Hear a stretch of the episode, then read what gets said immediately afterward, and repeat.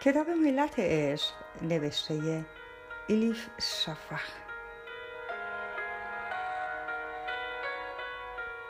ترجمه ارسلان فسیحی.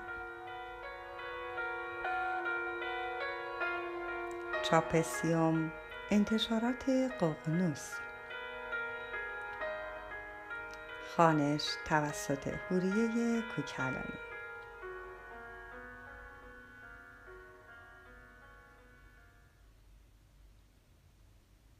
سلیمان مست قونیه هفته جمادی اول 642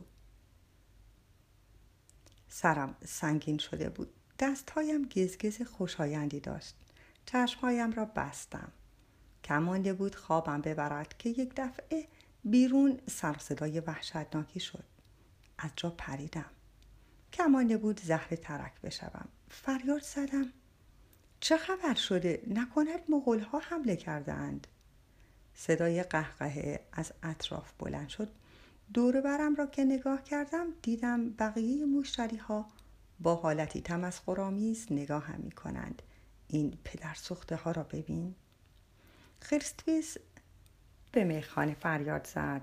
نگران نباش سلیمان عیاش. سر و صدا از کوچه می آید مولانا دارد از مجلس وعظ برمیگردد. طرفدارهایش هم پشت سرش میآیند. رفتم پای پنجره و نگاه کردم. راست می‌گفت.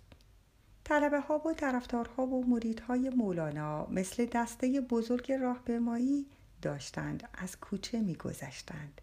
مولوی هم وسط جمعیت پشت اسبش سیخ و صاف نشسته بود.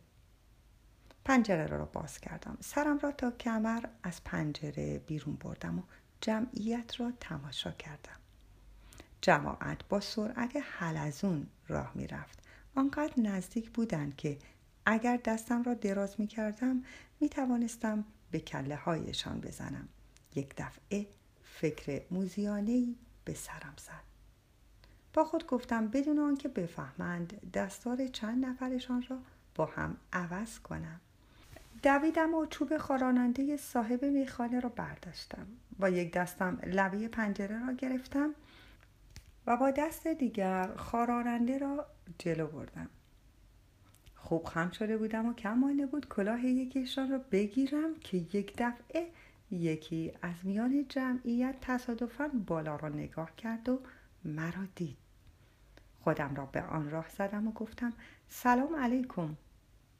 مرد با عصبانیت فریاد زد. چه سلامی؟ چه علیکی؟ خجالت نمی‌کشی؟ مسلمان هم که هستی خجالت بکش. شرم کن مرد شراب خوردن کار شیطان است مگر نمیدانی؟ می‌خواستم دهانم را باز کنم و چیزی بگویم که یک دفعه چیزی سفیرکشان از بالای سرم گذشت و جایی پشت سرم افتاد. وقتی فهمیدم چه اتفاقی افتاده وحشت کردم. یکی سنگ انداخته بود. یکی سنگ انداخته بود. اگر در آخرین لحظه خم نشده بودم کلم شکسته بود. سنگ که از پنجره تو آمده و از بالای سرم گذشته بود رفته بود. افتاده بود روی میز تاجر ایرانی فرش که درست پشت سرم نشسته بود. تاجر که آنقدر کیفش کوک بود که متوجه غذایا نشده بود. سنگ را توی دستش گرفته بود داشت وارسیش می‌کرد. صاحب میخانه با نگرانی گفت سلیمان زود این پنجره را ببند و بنشین سر جایت. همانطور که از هیجان میلرزیدم گفتم دیدی چه شد؟ رفتم سر جایم نشستم. مردک به طرفم سنگ انداخت. ممکن بود کشته بشوم. صاحب میخانه یکی از ابروهایش را بالا برد و گفت ناراحت نشو. اما خب مگر چه انتظاری داشتی؟ مگر نمیدانی بعضی ها خوششان نمی آید مسلمان ها به میخانه بیایند؟ تو هم نه گذاشته ای و نه برداشته ای آن وقت همانطور که دهانت بوی نجسی می‌دهد و دماغت عین لبو سرخ شده داری خودت را به نمایش می‌دهی. خوب فکر می‌کردی چطور می‌شود؟ زیر لب گفتم باشد. من گناه می‌کنم. به کسی چه مربوط است؟ مگر من آدم نیستم؟ صاحب میخانه سرم را نوازش کرد و ادامه داد. اینقدر زود رنج نباش سلیمان. گفتم خب چه کنم؟ من اینطوریم. زود رنجم. اصلا به خاطر همین بود که از دست آدم های متعصب خسته شدم زله شدم آنقدر مطمئنن که خدا طرف آنهاست که با چشم تحقیر آمیز به بقیه نگاه می کنند. صاحب میخانه جوابی نداد. او هم آدم دینداری بود اما میخانه چی ماهری هم بود. می‌دانست مشتری های مستش را چطور آرام کند. کمی بعد یک کوزه شراب قرمز جلوم گذاشت. همانطور که کوزه را سر می کشیدم او هم کناری ایستاده بود و تماشا می کرد. بیرون بادی زوز کشان وزید. لحظه ایستادم و با همدیگر گوش تیز کردیم. انگار بخواهیم زبانش را بفهمیم. زیر لب گفتم نمی‌فهمم چرا خوردن شراب گناه است اگر بد است چرا در بهشت هم وجود دارد؟ اگر در بهشت وجود دارد چرا اینجا حرام شده؟ صاحب میخانه چشمهایش را گرد کرد و پاسخ داد وای دوباره شروع نکن. مگر مجبوری این همه سال کنی؟ گفتم بله که مجبورم. اگر فکر نکنیم و سوال نپرسیم آن وقت فرق ما با خیار و کلم چیست؟ این عقل را به ما دادند تا فکر کنیم. صاحب میخانه گفت سلیمان دوست من بعضی وقتها نگرانت می‌شوم.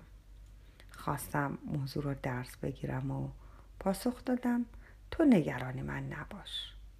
اما صاحب میخانه دست بردار نبود و ادامه داد خیلی وقت است همدیگر را می‌شناسیم. تو را مشتری نمی‌دانم دوستمی. مرد خوبی هستی. تا حالا ندیدم به کسی بدی بکنی. اما زبانت تند است. برای همین نگرانت می شوم توی قونی هر جور آدمی پیدا می شود بعضی ها خوششان نمی آید مسلمان ها شراب بخورند. قاطی جماعت که می شوی مواظب حرف زدنت باش.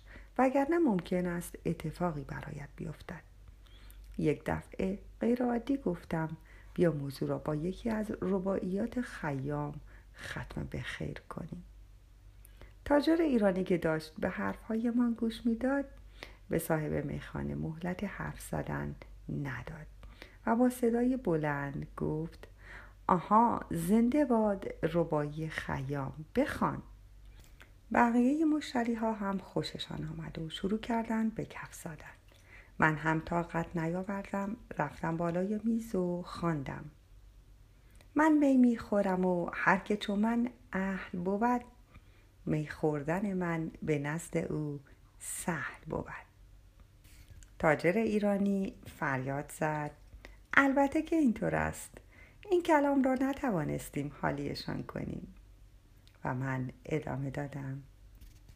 می خوردن من حق ز ازل می دانست. گر می نخورم علم خدا جهل بود. همه دست زدن. حتی صاحب میخانه هم نتوانست جلوی خودش را بگیرد و دست زد. در محله یهودی های قونیه در میخانه مردی مسیحی ما آدم ها با هر باور و مزاجی قده ها را بلند می کنیم و کسی چه می‌داند؟ شاید برای لحظه ای هم که شده اختلافی بین ما نماند.